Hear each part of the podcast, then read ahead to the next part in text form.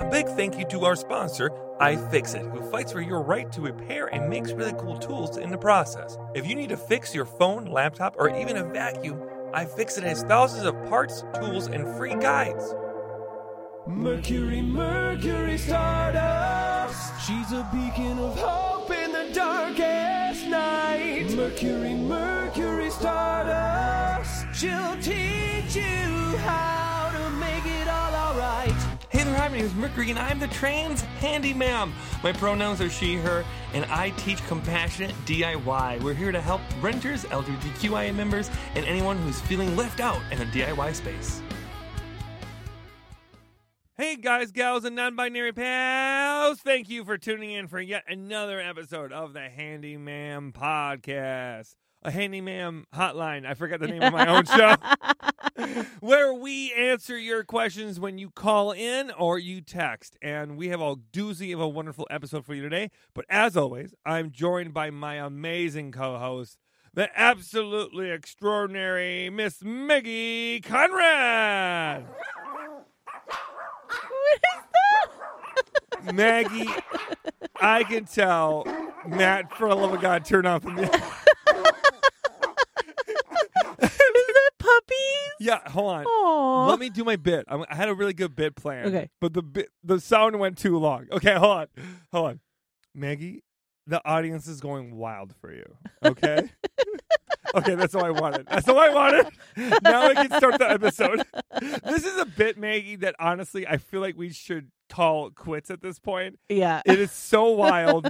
I feel like anyone who's listening to the podcast for the first time, the first five minutes of the show, they're like, "What the fuck is They're happening?" like, who is this person she's talking Yeah. about, and why are they going crazy? yeah, why is it that? Why are there dogs in the podcast studio? That seems like a not very smart idea. Or when trains and rockets and dogs and cats, Fireworks. it's just a fireworks. It just seems like a lot to have in one studio. You know what I mean? Okay, Maggie. That being said, how was your week? What you doing?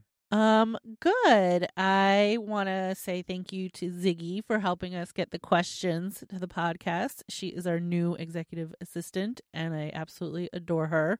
And she's keeping the energy and the positivity, and it's super fun.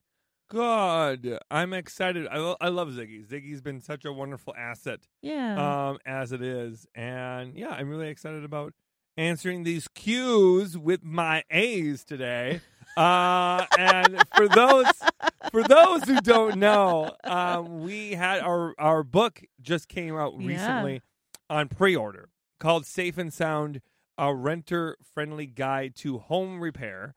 And we have been ranked number three on Barnes and Noble. hmm We have been uh, ranked as high as number six on Amazon and number one on bookshop.org, which was a huge, um, huge big deal for us.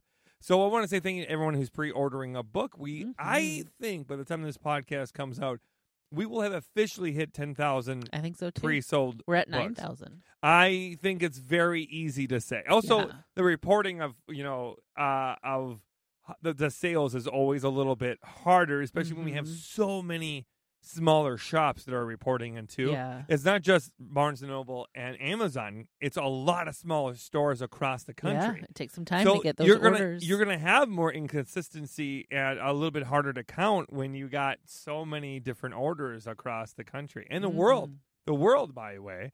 A lot of people across the, uh, the world are buying the book as well. So I want to say big thank you to everyone who's doing that. You're making this worth my while, and you're also telling a lot of the people who said that this was not possible. You're Mhm. showing them really early that this they were wrong. So Yeah. thank you so much for that. Okay, without further ado, do Maggie Conrad, are you ready to start the cues? God, this show is so stupid. I don't know.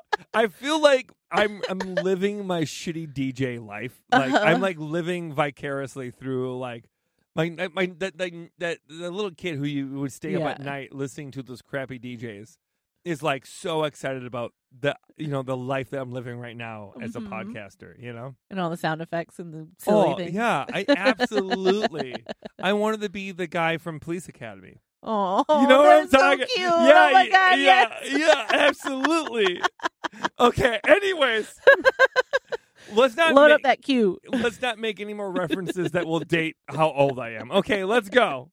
Hello, Mercury. My name is Colleen Day Them, and just wanted to say first, I love the name of your show and you, and I laugh every time I hear Trans Handy Ma'am. I'm calling because we've just moved into a house, and they did a very slipshod job on painting the entire thing. So I'm looking for some general tips, uh, places to really look out for. Just I haven't painted a wall in years. I'd love any of your insight on it. Thanks so much. You're a delight. Bye. Well, hi there, Colleen. Thank you so much for asking that good question. I love paint questions because I did that like every single day Mhm. for years. So, love it. First and foremost, Maggie, do you have anything you want to add before I just like rip open this door of of paint stuff? Oh my gosh. I mean, I think you're the pro more than me. I have definitely helped paint walls, um, but I, I would defer to you on this one. Okay. Oh wow, way to put the, all the pressure right on me. Okay, really quickly, uh, what we want to do when whenever we're doing anything painting, we want to prep the wall, and when we say prep, we mean like sand the Mm, wall. I mhm. cannot stress enough how much a bad sanding job will affect the wall down the road. Okay, so think of it as the more the, the, the better you sand, the more likely the paint will adhere to the wall. So if you're having an issue where the paint is being rejected, Mm, peeling, yeah. and etc., often it can be linked to one or two things. It can be linked to uh, sanding not being done or uh, primer not being used.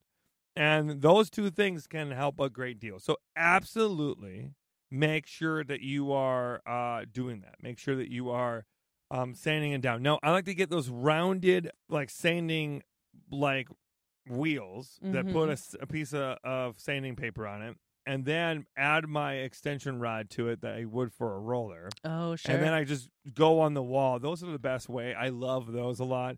I have I've had one of those for years.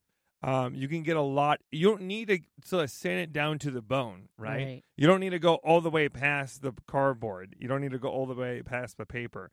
You can just sand off it a little bit in order to get it a little bit more rough around the edges that's going to actually accept that paint, right? It's and, and this is really true for anything that has a sheen to it.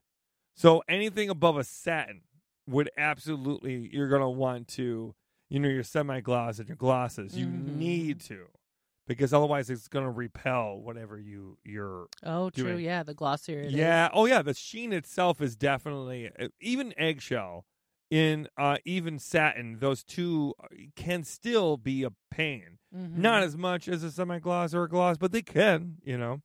Um, the flat is the one that does. You don't need to do shit to half the time. The flat is just going to accept everything you throw at them. But those are the things I would say right off the top of the bat. Now, the next part when we're talking about painting is that everyone thinks that they know how to roll a wall. And then I see people roll a wall, and then it's quickly apparent that they were taught things when they were younger, mhm. or they roll the wall like they're just painting or whatever, but they're not actually doing it in a way that is going to be more efficient.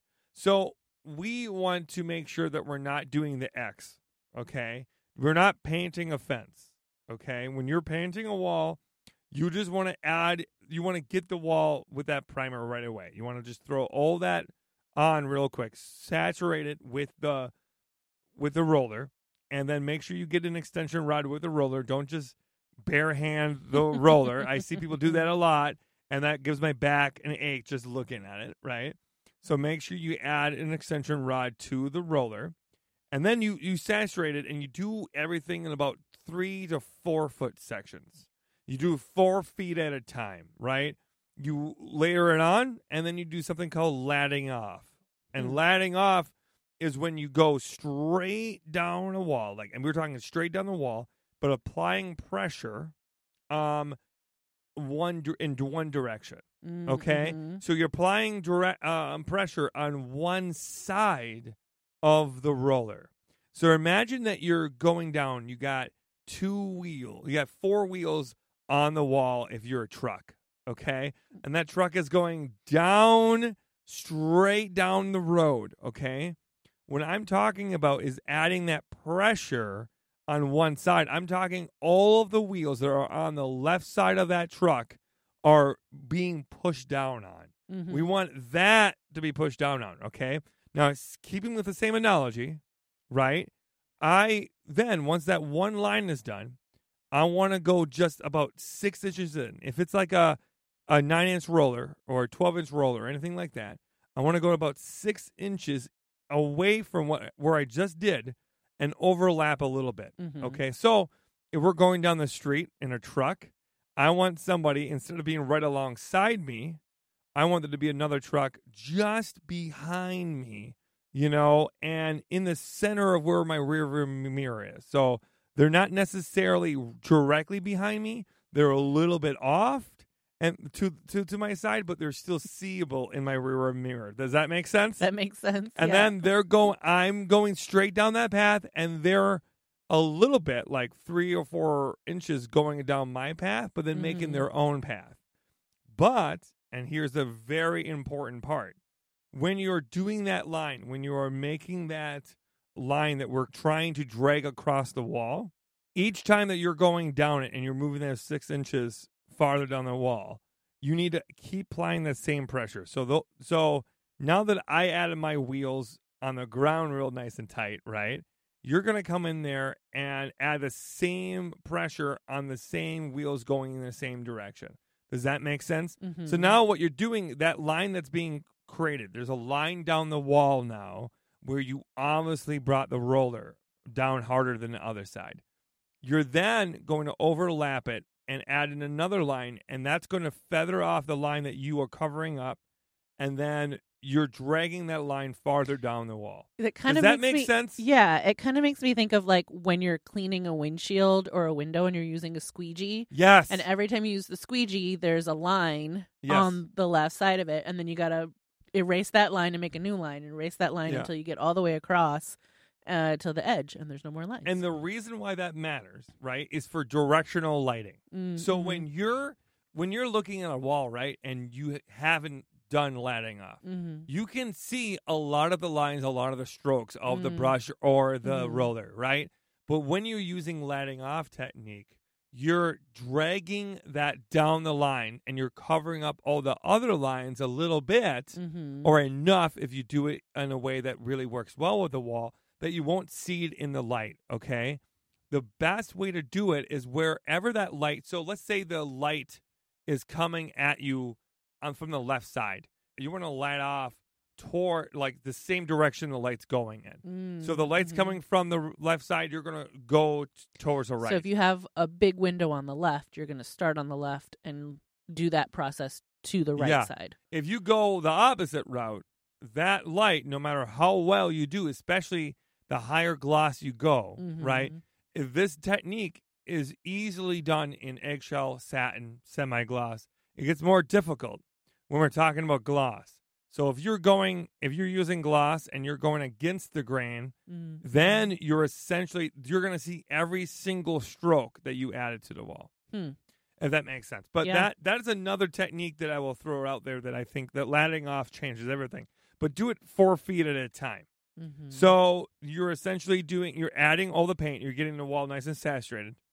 Then you're latting off, and then you're adding more paint to the next four feet, and then blah blah blah blah. And then once you're all done, you want to move fairly quick. You don't want to take too much time on this. Because the longer you take, the more it will dry, and the more it dries, Mhm. the lack of play you're going to have. Right? It's not going to be the the paint's not going to be flexible anymore, and it's going to be already dry by the time you're done with the Oh, wall sure. itself. Yeah. So you want to make sure you get it on there, and then you want to go back over once everything is done.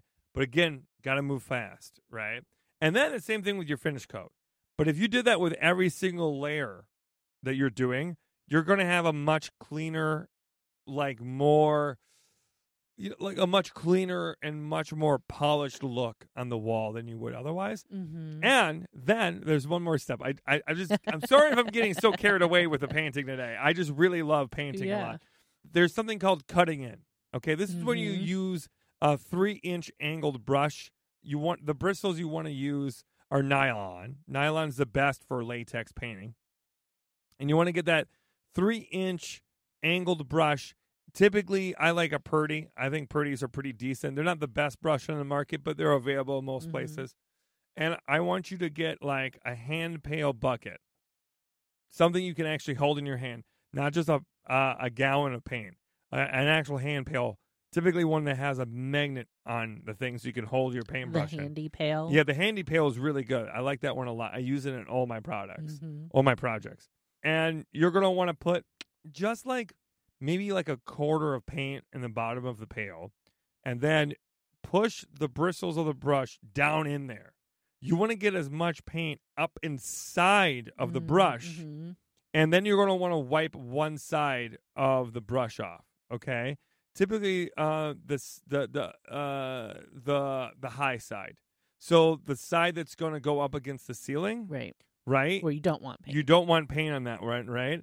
So make sure that whatever direction you go into is going to be the angled section, right? So the lower point of the bristles are going to go the direction in which you're going in, right? You're not going to go the opposite direction. Does that make sense? yeah. So if you got a like a, a 30 degree angle, you're going to go towards that 30 degrees rather than away. So make sure the top side of that brush is free of paint and then that paint that's inside of the bristles that you pushed in there, that's going to come out nice and well, like it's going to push up against the ceiling and make a nice crisp line um and not work against you. If you just do the tip of the paintbrush, you can do a, a decent job, but it isn't going to be as crisp. You can still mess up. The way that I'm describing right now is how the pros and everyone does it. It's a much quicker way to do it. It's usually a much more crisp look. If you need to, uh, don't risk it and use painter's tape. But frog tape is my preferred painter's tape because frog tape has a better chemical that can Mhm, reject mhm. it more. But you got to make sure that when you are applying frog tape, you're doing it in an even way. That it, Mhm. you know, if you're doing sections of frog tape, which I always recommend doing like three foot sections of frog tape. Don't just try to do one long strip. Do three foot sections of frog tape, but overlap them and make sure that line that you're creating is even and consistent all the way across. Always you're going to have issues. And then make sure you press down on the side that's going to take paint. Yeah. Yeah. And then the best thing to do is just go right over top it. Just paint right over top it. And then you'll have a really nice crisp look.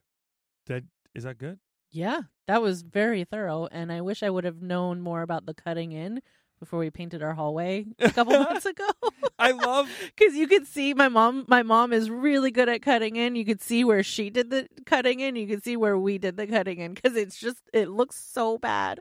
I'm like, I really wish I would have like you know I should have talked to you before I- doing. you know what I think it is? I think painting is the one DIY thing that everyone thinks they can do. yeah, And everyone thinks that's really easy and simple, but they don't realize it's very actually technical. It is very technical, but it's also one of those things where I just told you all that. I guarantee you're Mhm. going to go and do a fine job. Do you know what I mean? If Yeah. you just knew those things, it would be so much better. Mhm. Like you, I, I don't even need to show you that. And I think you got you got so much out of what I just said.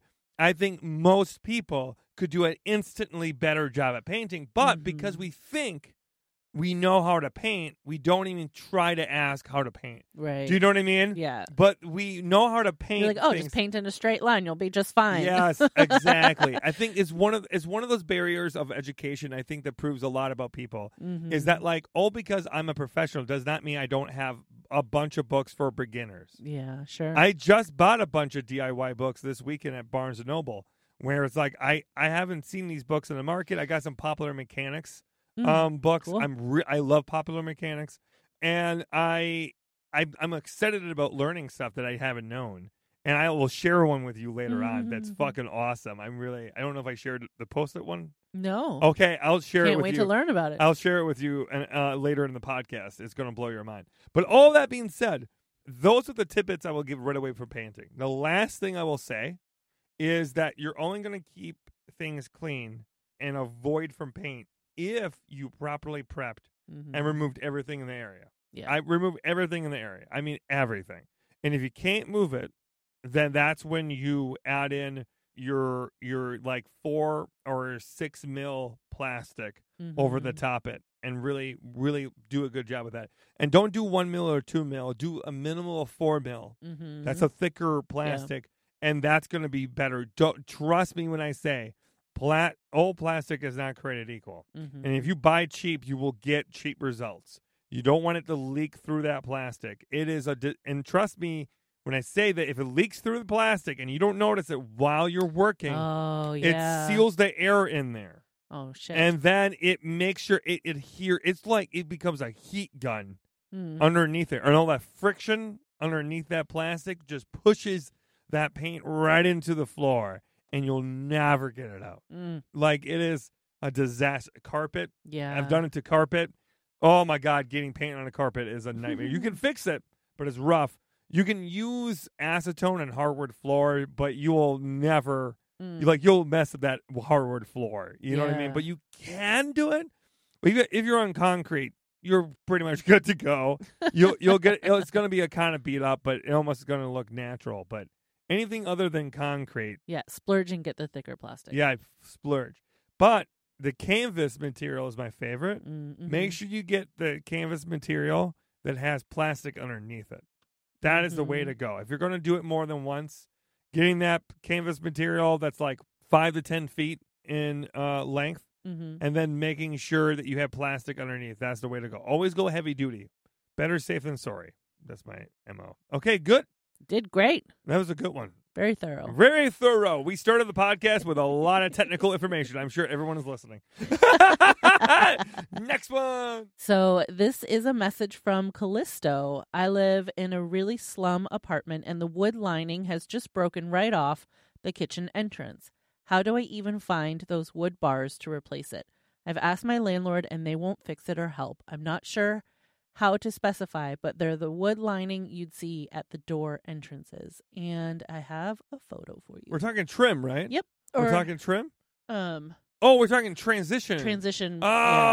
Oh, okay. So we're talking on the floor. I don't know why. between the tile and the and the hardwood. Okay, cool. So you're talking about a tr- is uh, is it called a transition pad? I think it. I don't know. Hold on, Maggie. I think so. Okay, Maggie is going. The word I had the word in my head, but as soon Yeah. as you asked me for it, Yeah, it's I called it's called a transition. so we're talking that was going into a, ki- a kitchen, yeah, kitchen and a, liv- a dining room, or Ye- right? hmm Yeah, very common to see those transition rails or whatever. yeah, the, the Yeah. kitchen entrance. Okay, Maggie, you were going to buy me time, and I'm going to Google this up. Okay, Maggie's going to do a noise or tell you a story, or I'm sure it's going to be very fascinating. And the whole time, Maggie's not going to panic. Maggie's going to hang in there, and she's going to do a great job as I make sure I get the information right. And we're going to start this right now.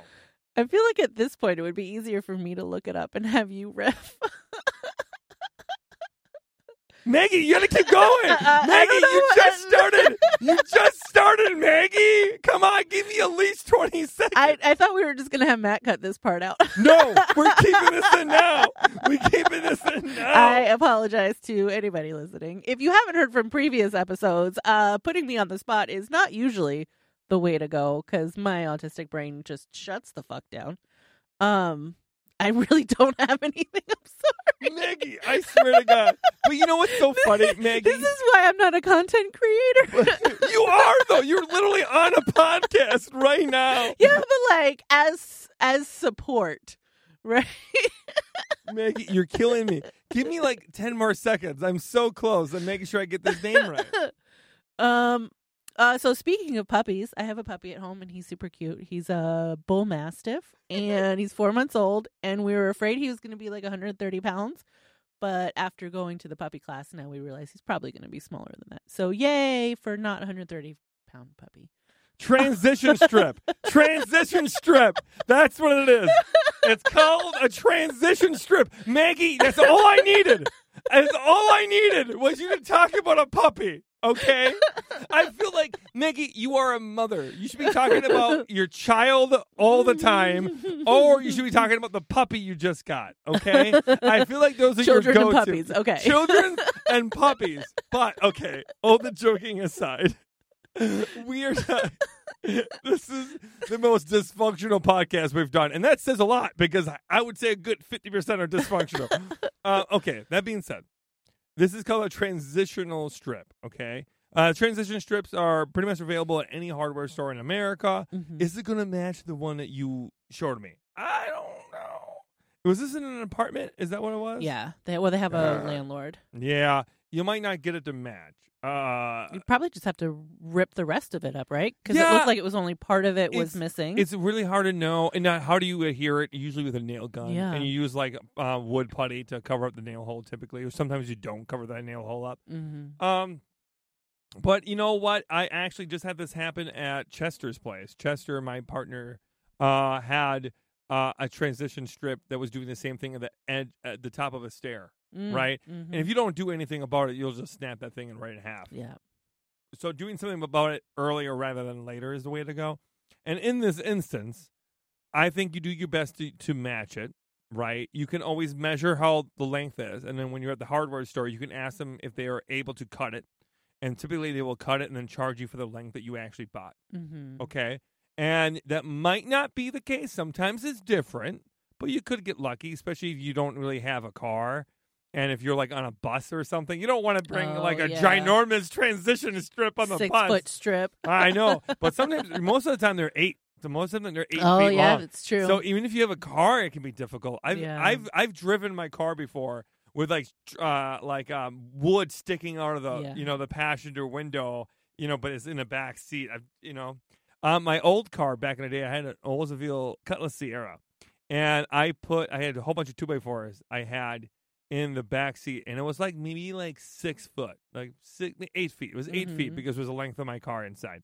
And I was like, oh, I don't need to put like a blanket or anything on these to protect the front window. I'll be fine. I was 19 years old. You'll go into a job site, slam the brakes on behind a car, crack that window. It didn't Oh. go. It didn't go through that window, but it like Yeah. shattered like the whole front window. Besides just a little section, just just looked like it got cracked, like just shattered inside. And I was like, oh, that's so bad. oh, that, so bad. I, uh, I just wanted to save time, and all I did was cost myself so much money four hundred dollars down the window Mm. like that. But anyways, back to the transition strip. Uh, I think that that's what you end up doing, and then you either take some like little tiny framing nails and you use that, and you just pound them in with a hammer, or you rent out a nail gun and you do that route, and that should be good to go. I think that's it. I, I don't think there's much more to that Yeah. one. Am I right? Did I miss anything with that one? No, I mean I think that's pretty much it because If you, you, want just to have to make sure it's big enough to you know you want to match the size. Yeah, the width- cover the gap. make sure you get the dim- dimensions as much as you Yeah. can. You know, um, bonus points if you decide, you know what, I can't find it at the hardware store, so I'm going to have to take the other one off. If you do that, bring it with you, or bring Mhm. a piece of with you, and then the person who's helping you at the hardware store, if you need help, will Yeah. definitely give you some guidance. And the last thing I will say to that, when you're removing the other one, a trick you're going to want to do is put like try to lift up the end a little bit, right? Like with a Mhm. flat head, but try not to damage the wood or the, the carpet or anything like that. Try to put like a flat head underneath it, get it up on an angle a little bit, and then add in like a towel. Yeah. And add in a towel, and then you can add in a flat bar or some type of like breaker bar. If you don't know what I'm talking about, we're just talking about basically different kinds of crowbars hmm and you put that right underneath the transition strip, and then you can just bend it, and then that will take the whole thing almost right up for you. It is a very easy way to do it, but adding that towel there Mm-hmm. prevents damage on the floor, and you Sure. would be surprised how easy it is to scratch up So you stuff. you put the towel underneath the crowbar yeah. so that your crowbar isn't directly touching the tile. Yeah, and if you need, if you're having a hard time, if you're like, and also be, I'm, I'm, I'm going to be clear here. The cr- I would not use a crowbar per se. Right. I would use a flat bar or a breaker bar, which are different types of crowbars. but I know when you say crowbar, you mean Yeah. like you know you're the one of the bad guys from a 101 Dalmatians, and you're trying to break someone's ankle with a crowbar. You know what I mean? Not that guy. You know, this is a different. It's they're shorter right. right? But if you're having a hard time and you're not getting it to like pull it up a, a much, right? Like if you need more leverage, you can put like a block of wood underneath it, like put a towel underneath the the base where you're Mhm. adding the the ply, and then you're adding like a lever. You know, you're kind of making a lever to give you some some more leverage to pop it up, and that Right. usually does it. So there you go. I think we did a good job. Yeah. I hope we didn't mess anything up. And if we start, if we steered you in the wrong direction, thank you for listening. My name is Maggie Conrad. All right. uh- Just keep throwing me under the bus. yeah, today's the day, Maggie. Maggie's Today's just getting day. run over. Yeah. and not to toot my own horn, but toot toot. It's the Maggie train. Okay, next question it is. Hi, Mercury. My name is Gwen. My pronouns are she, her, and I live in South Carolina with my wife. Been following you for a while, and I really appreciate your advice and the way that you like bring this kind of learning to us everyday lay folks who don't quite know what we're doing, but are trying. So we just moved into a house that was recently renovated and we already noticed a few things that aren't quite right. We got a good deal on the house, so we're feeling good, but there's just a couple things that need to be addressed. So we're trying to get to them like one by one. So the issue that I'm running into now is our primary shower uh, bathroom shower works. Like the water turns on, but when you turn it all the way to hot, it's only like lukewarm. So in the winter, it's not that cold in South Carolina, but um, it, it it's a little chilly for a cold shower. The other shower and the sinks and everything have hot water, no problem. It's just this one. Thankfully, we have a second shower we've been using and hobbling our way back to get dressed. So it's just this one. Any idea what's going on and how to fix it? There's no access panel on the back, so I don't have like easy access to the back of it. Um, would love any ideas that you have to help us. Thanks so much for all that you're doing. We're just sending so much love your way from South Carolina. Thanks. Bye bye. Well, hi, Gwen. I hope that you are doing really good. Thank you for such a good question. Maggie, before I jump in here, hmm do we have anything you, want to add before I jump in here? Because the last two, I just like I completely steamrolled you and pushed you in front of my butt. so I want to give you the just opportunity. don't ask me to, to Yeah. riff at all, and we'll I'm, be okay. I, well, I'm not asking you to riff. I'm just asking, do you have anything you would like to throw in here before I like? the only thing that I know, and you can tell me if this is correct, is that usually there's like sometimes there's a hot water regulator inside of the handle. Yep, you're killing it. All right, I did it. Maggie, I just want to tell you that you are. I, I, I, I, a, I actually. I, this is why I ask you, because a Maggie's been a homeowner twice over now, Mhm. and Maggie's also a very knowledgeable person, but never gives herself enough enough credit, which I think a lot of women do. Like a lot of women, a lot of trans people, a lot of queer people, we don't give ourselves enough credit. And Maggie on this podcast, week in, week out, kind of shows up and fucking kills it every week and never gets enough credit. So I just Oh, want to give credit where credit due. And then this is me giving you credit after I pushed you in front of the bus twice in a row. Okay? So this Appreciate that. Is, this is making sure that after this podcast Pick me up off the ground. Thank yeah, you. I want to make sure that after this podcast, you're not resigning as my business manager. That's what I'm trying to make sure. Okay, that all being said, the very first thing I would check, even though Gwen said, hey, you know, all the water is hot everywhere Mhm. else, I'm still going to say, just to be safe here, because sometimes when you're in a shower, things feel like they're even colder Mm, than when you're in uh you know in the kitchen sink or in a bathroom sink or anything like that right so i would still check your hot water here heater and just make sure it's not set to a low temp right. right that's the very first thing i would check then then we want to make sure that there is like maggie was saying there's like a regulator inside of your handle okay this is called either a stem or a cartridge a cartridge is typically when you have one handle for the Mhm. whole shower. Okay, you can turn it left or you turn it right, and either direction is going to get you the temperature that you desire, right? Now, sometimes it's a knob, sometimes it's a handle, either way. Now, a stem is typically associated with a single handle or a single knob, right? So that's when you have a single knob that's only for hot Mhm. and a single knob that's only for cold. And the reason why those two things are different is because stem's been around for a long time.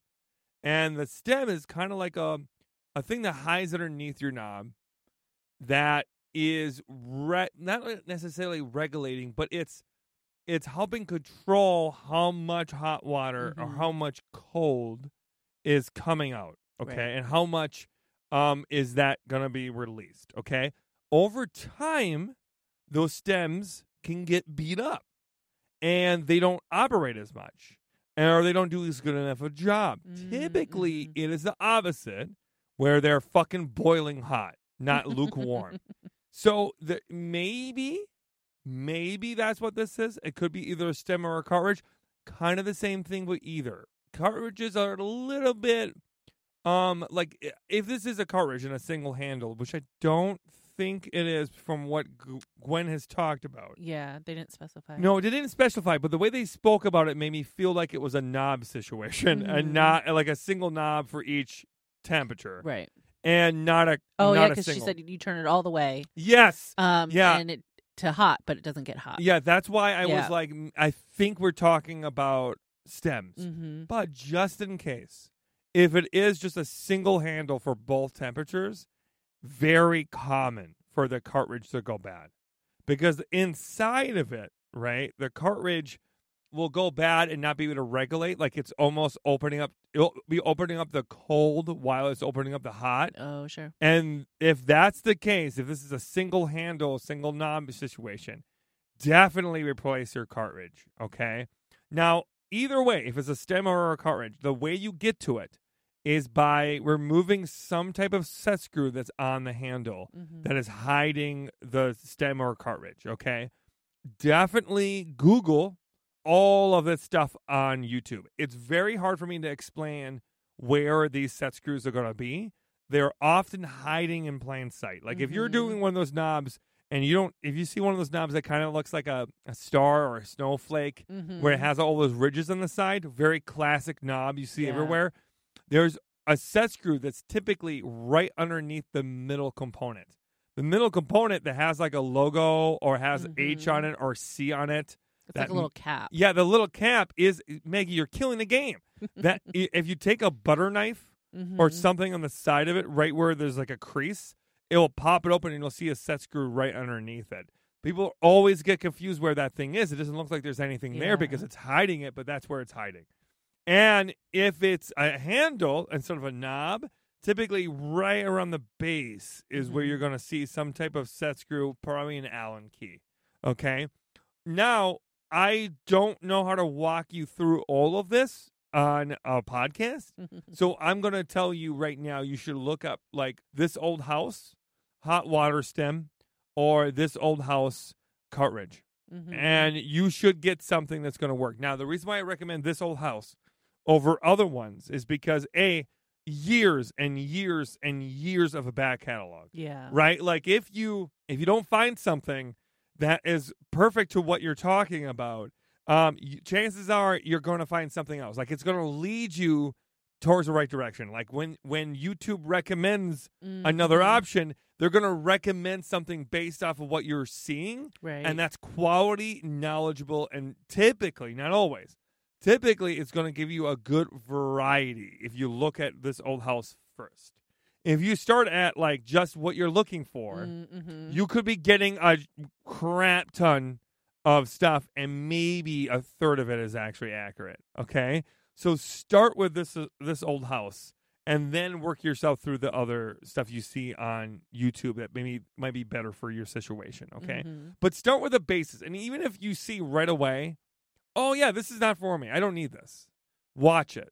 Watch it because you'll never know what little tidbit that you're picking up from. Yeah. The more you, I always tell people never watch one how to, watch three.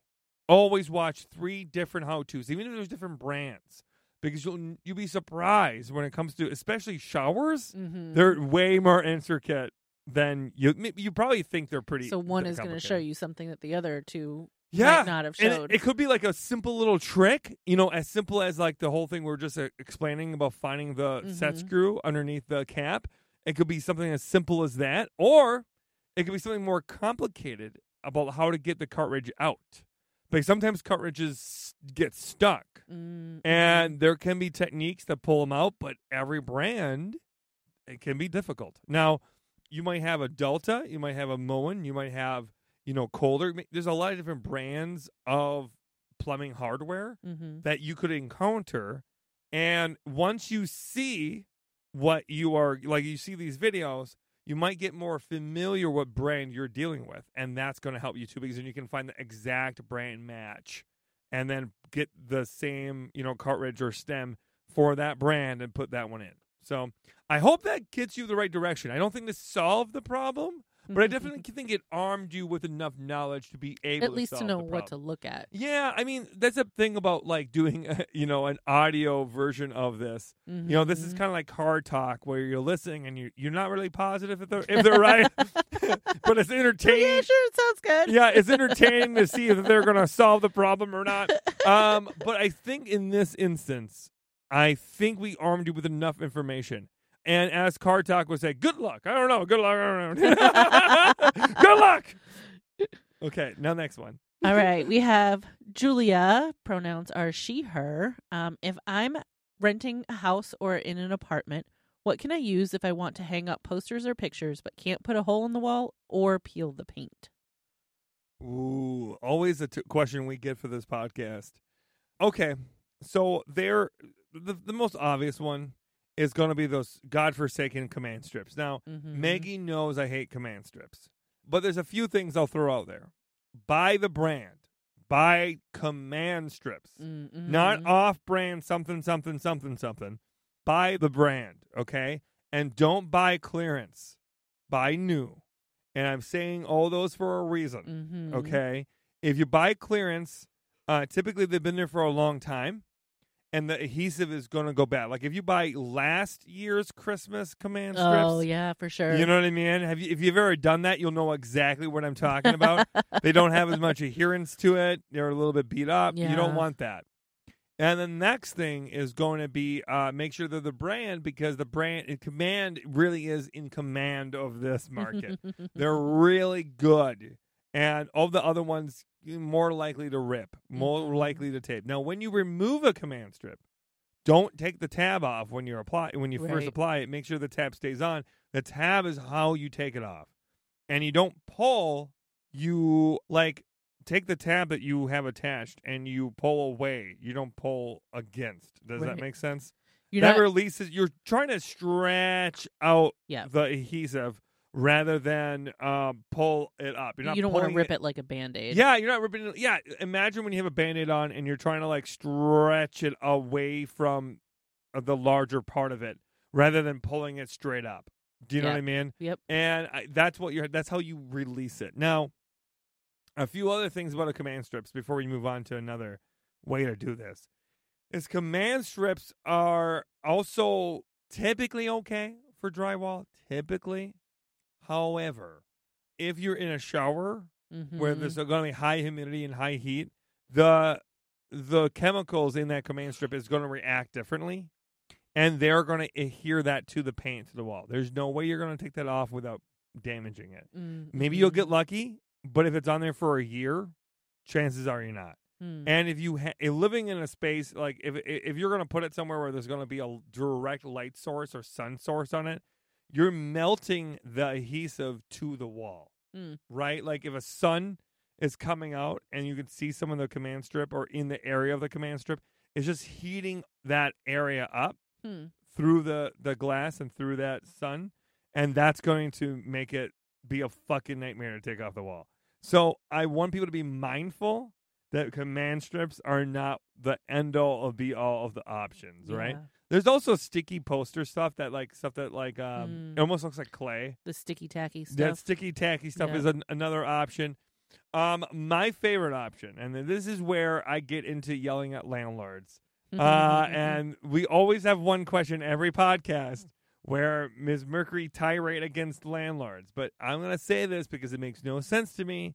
I do not know why picture rails are not universal Yep. in every single apartment in America, yeah. in every dorm room, in every apartment, in e- everywhere. because it's a permanent fixture that you Yeah. can then hang whatever you want to from it. For those who don't know what a picture rail is, a picture rail is kind of like it looks like it's chrome trim, essentially. Mhm. It looks like it's trim, but it's like maybe two feet underneath the ceiling. So Mhm. it's like eight feet up, eight, nine feet up on the wall.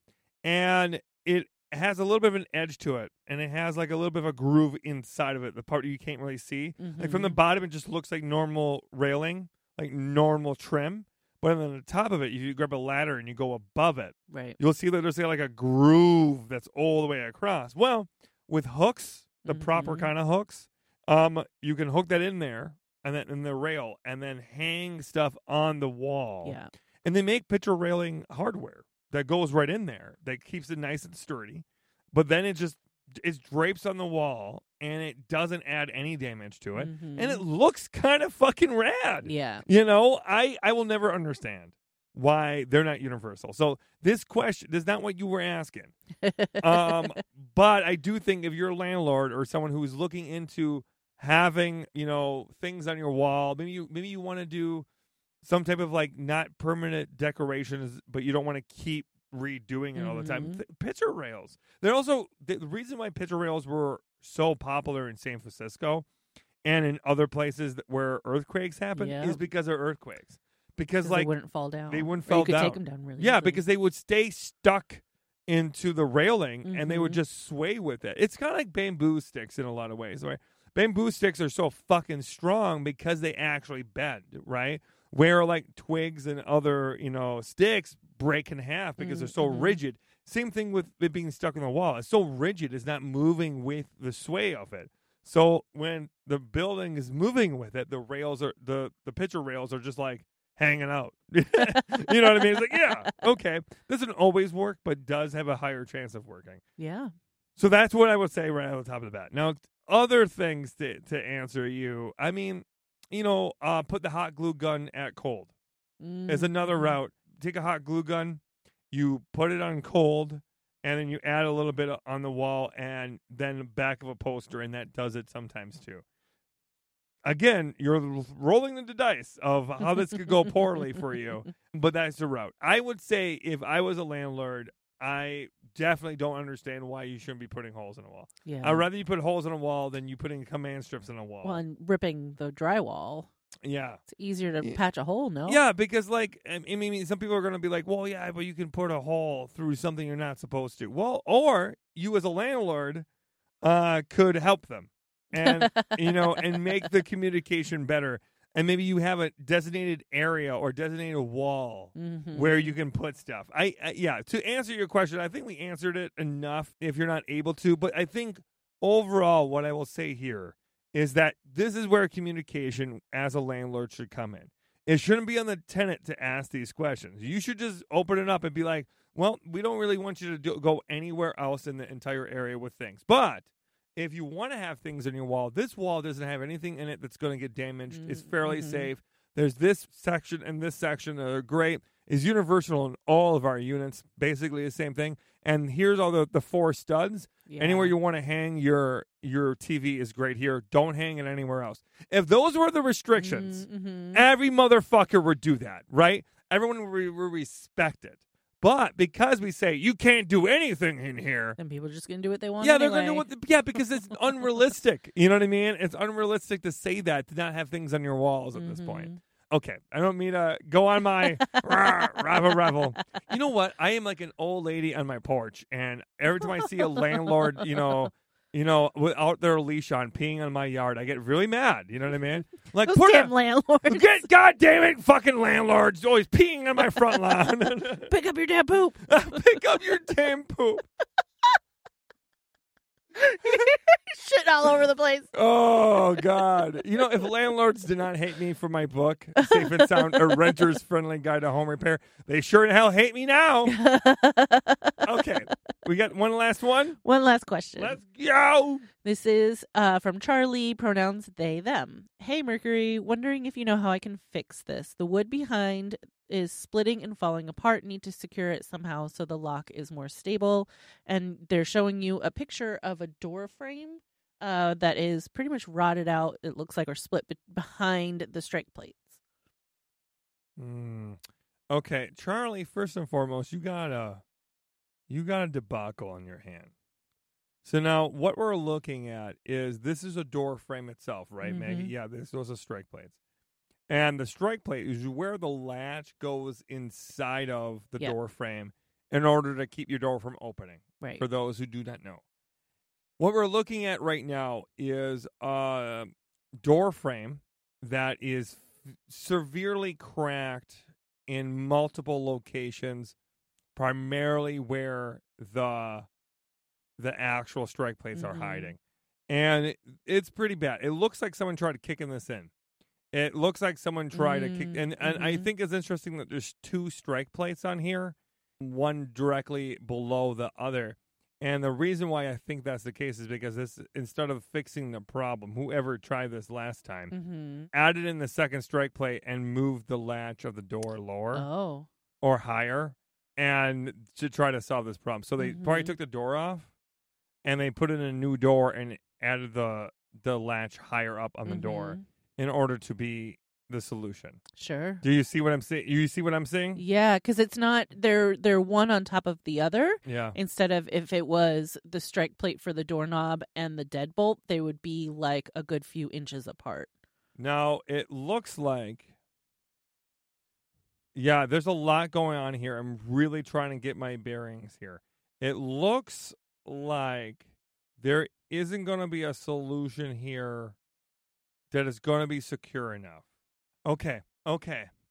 All right. This is a long shot. I just for those who do not know, I just jumped off the podcast for a second and did some research. And the reason why I did that is because this is definitely like what I'm seeing is pretty bad. Like this is pretty Mm. split. Mhm. I would even question the. I- I would say that the door jamb itself, Mm-hmm. the whole frame of the the door needs to be replaced. This is like pretty bad. Yeah. Okay. But if you're the renter Mm-hmm. and you know your landlord ain't going to do shit because obviously it looks like they haven't done shit to begin with, Yeah. right? Then I think, then this is a bondo situation. Mm. Do you know what I'm talking about when I Yeah. say that? Uh, there are fixes online that I have found that help you fill this with Bondo. Now, the reason why I say Bondo other over wood filler and things like that is because Bondo, Bondo, for those who don't know what that is, is like heavy duty car Mhm. shit. Mhm. This stuff is uh, it hears hard. I would say, you know, this door is going to be out of commission while you're doing this Mhm. for a couple hours. So if this is your back door or your front door, just be aware you're going to have that door open for a while. But you're going to want to add that bondo in all of it. Mm. You add it in there. fill in all the holes. You add in all the holes. Yep. And then um, wherever the strike plate is supposed to be, Mhm. matching that latch, then you're going to want to make sure you carve up the hole again. Like maybe you try to avoid where the hole is supposed to go mm-hmm. and but fill as much as you possibly can. Does that make sense? Mhm.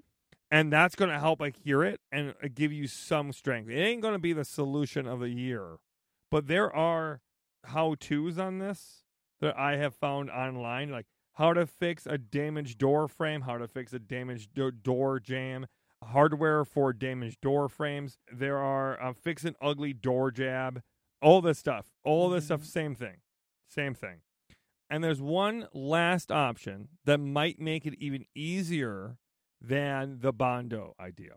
And that is called your door jamb repair armor kit. Mm. Okay. Now I'm going to show this to Maggie because she's better at saying these things typically than I am. But Maggie, this is what we're talking about. It's a strike plate that is 24 inches long Oh, with the I hole see. in the right location. Now, what we're doing here is extending it. Mhm. So right now there's all this screw damage, all this cracking damage at one location. Right. There's two strike plates that are just being shoved in there to try to solve the problem. Take all that off and then put this long one in there. Pre-drill the holes, Mm-hmm.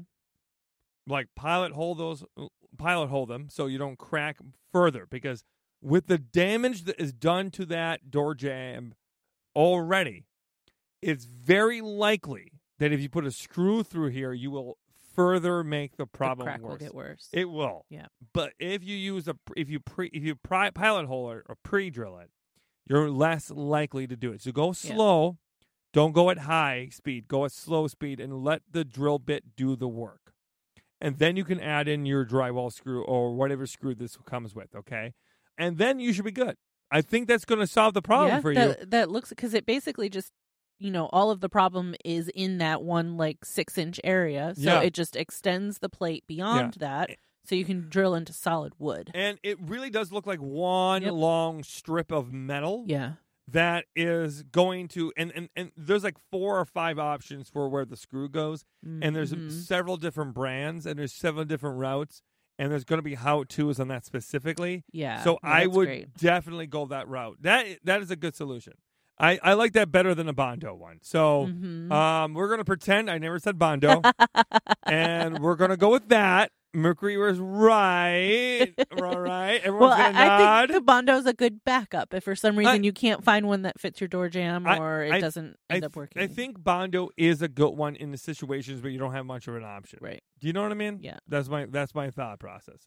Okay. But yeah, this extra long strike plate, that's pretty cool. I didn't even know Yeah, that I've- those existed. I've seen them one other time when we had a tenant that uh, kicked open the door because they locked Mm. themselves out, and a coworker of mine went, "Oh, what are we gonna do?" And I was like, "I don't fucking know." I uh, you know, it, it was pretty bad.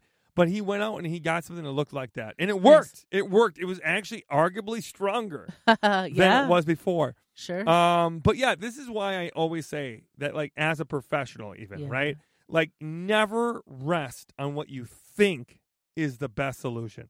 Look for it. mm-hmm. Always do the research. Every job you ever do should, no matter how many times you've done the job, every single time you step into a room, it is uniquely different because it's a different room. mm-hmm. It has a different trauma attached to it. You don't walk up to a person who, you know, their parent passed away several years ago and assume that they because you had that happen to you is the same situation. Right. You would never do that, right?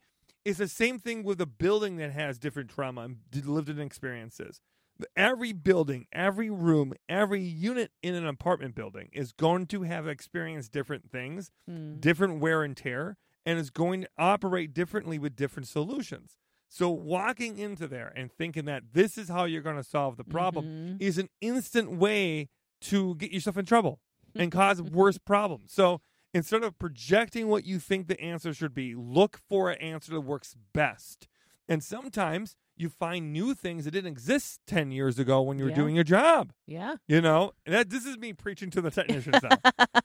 All right, because I can't tell you how many times I've done a job with someone who's like, you know, been around for 30 years, but then they were just like, yeah, you know, we got to do this and we got to do Mhm. this and we got to wrap it around with duct tape and some spit and we're good to go. And you're like, There's a better um, way to do that. You know, um, flex tape is pretty good. By the way, I hate flex tape. Uh, but anyways, that being said, I think that's good. I think we we answered all the the the Yeah. cues. Okay. I want to say a big thank you to me for doing all the work today. Uh, I really appreciate it. But as always, a huge big thank you to my wonderful co-host Maggie Conrad for tolerating me and also um, faking that she likes me. I appreciate you, Maggie. You deserve your paycheck every week. Um, I want to say a big thank you to our wonderful sound engineer, the amazing Matthew Allen Haig. Um, and as always, I want to say thank you to everyone who's listening to this podcast. You can call or text us at this number, 608 205 8768. and you could be on the next episode of the Handy Ma'am Hotline. And as always, remember, you're worth the time it takes to learn, learn a new skill. Bye bye. The theme song for the Handy Ma'am Hotline was written by Rhodey Walker. The questions were picked out by our production assistants, Ray and Basil. And the sound was engineered by Matthew Allen Hagg. Thank you for listening. See you next time. If you enjoyed this episode of the Handy Ma'am Hotline, you can listen to an even longer version by supporting us on Patreon. If you support us on Patreon, $10 or more, you'll be able to get an extra long 30 to 45 minute section every single week. Isn't that amazing? More of me and Maggie. Wow! So thank you so much for all those who already support us, and you too can support us and listen to more on our Patreon. Thank you. Bye bye. If you enjoyed this episode, please help us keep the pirate ship alive by supporting our sponsors, the wonderful iFixit. They fight for your right to repair and makes really cool tools in the process. If you need to fix your phone, laptop, or even a vacuum, iFixit has thousands of parts, tools, and free guides to make your life a little bit easier. So grab your hammer and nails and paint your nails if you want to. You're worth the time it takes house how to fix it by yourself. The trail.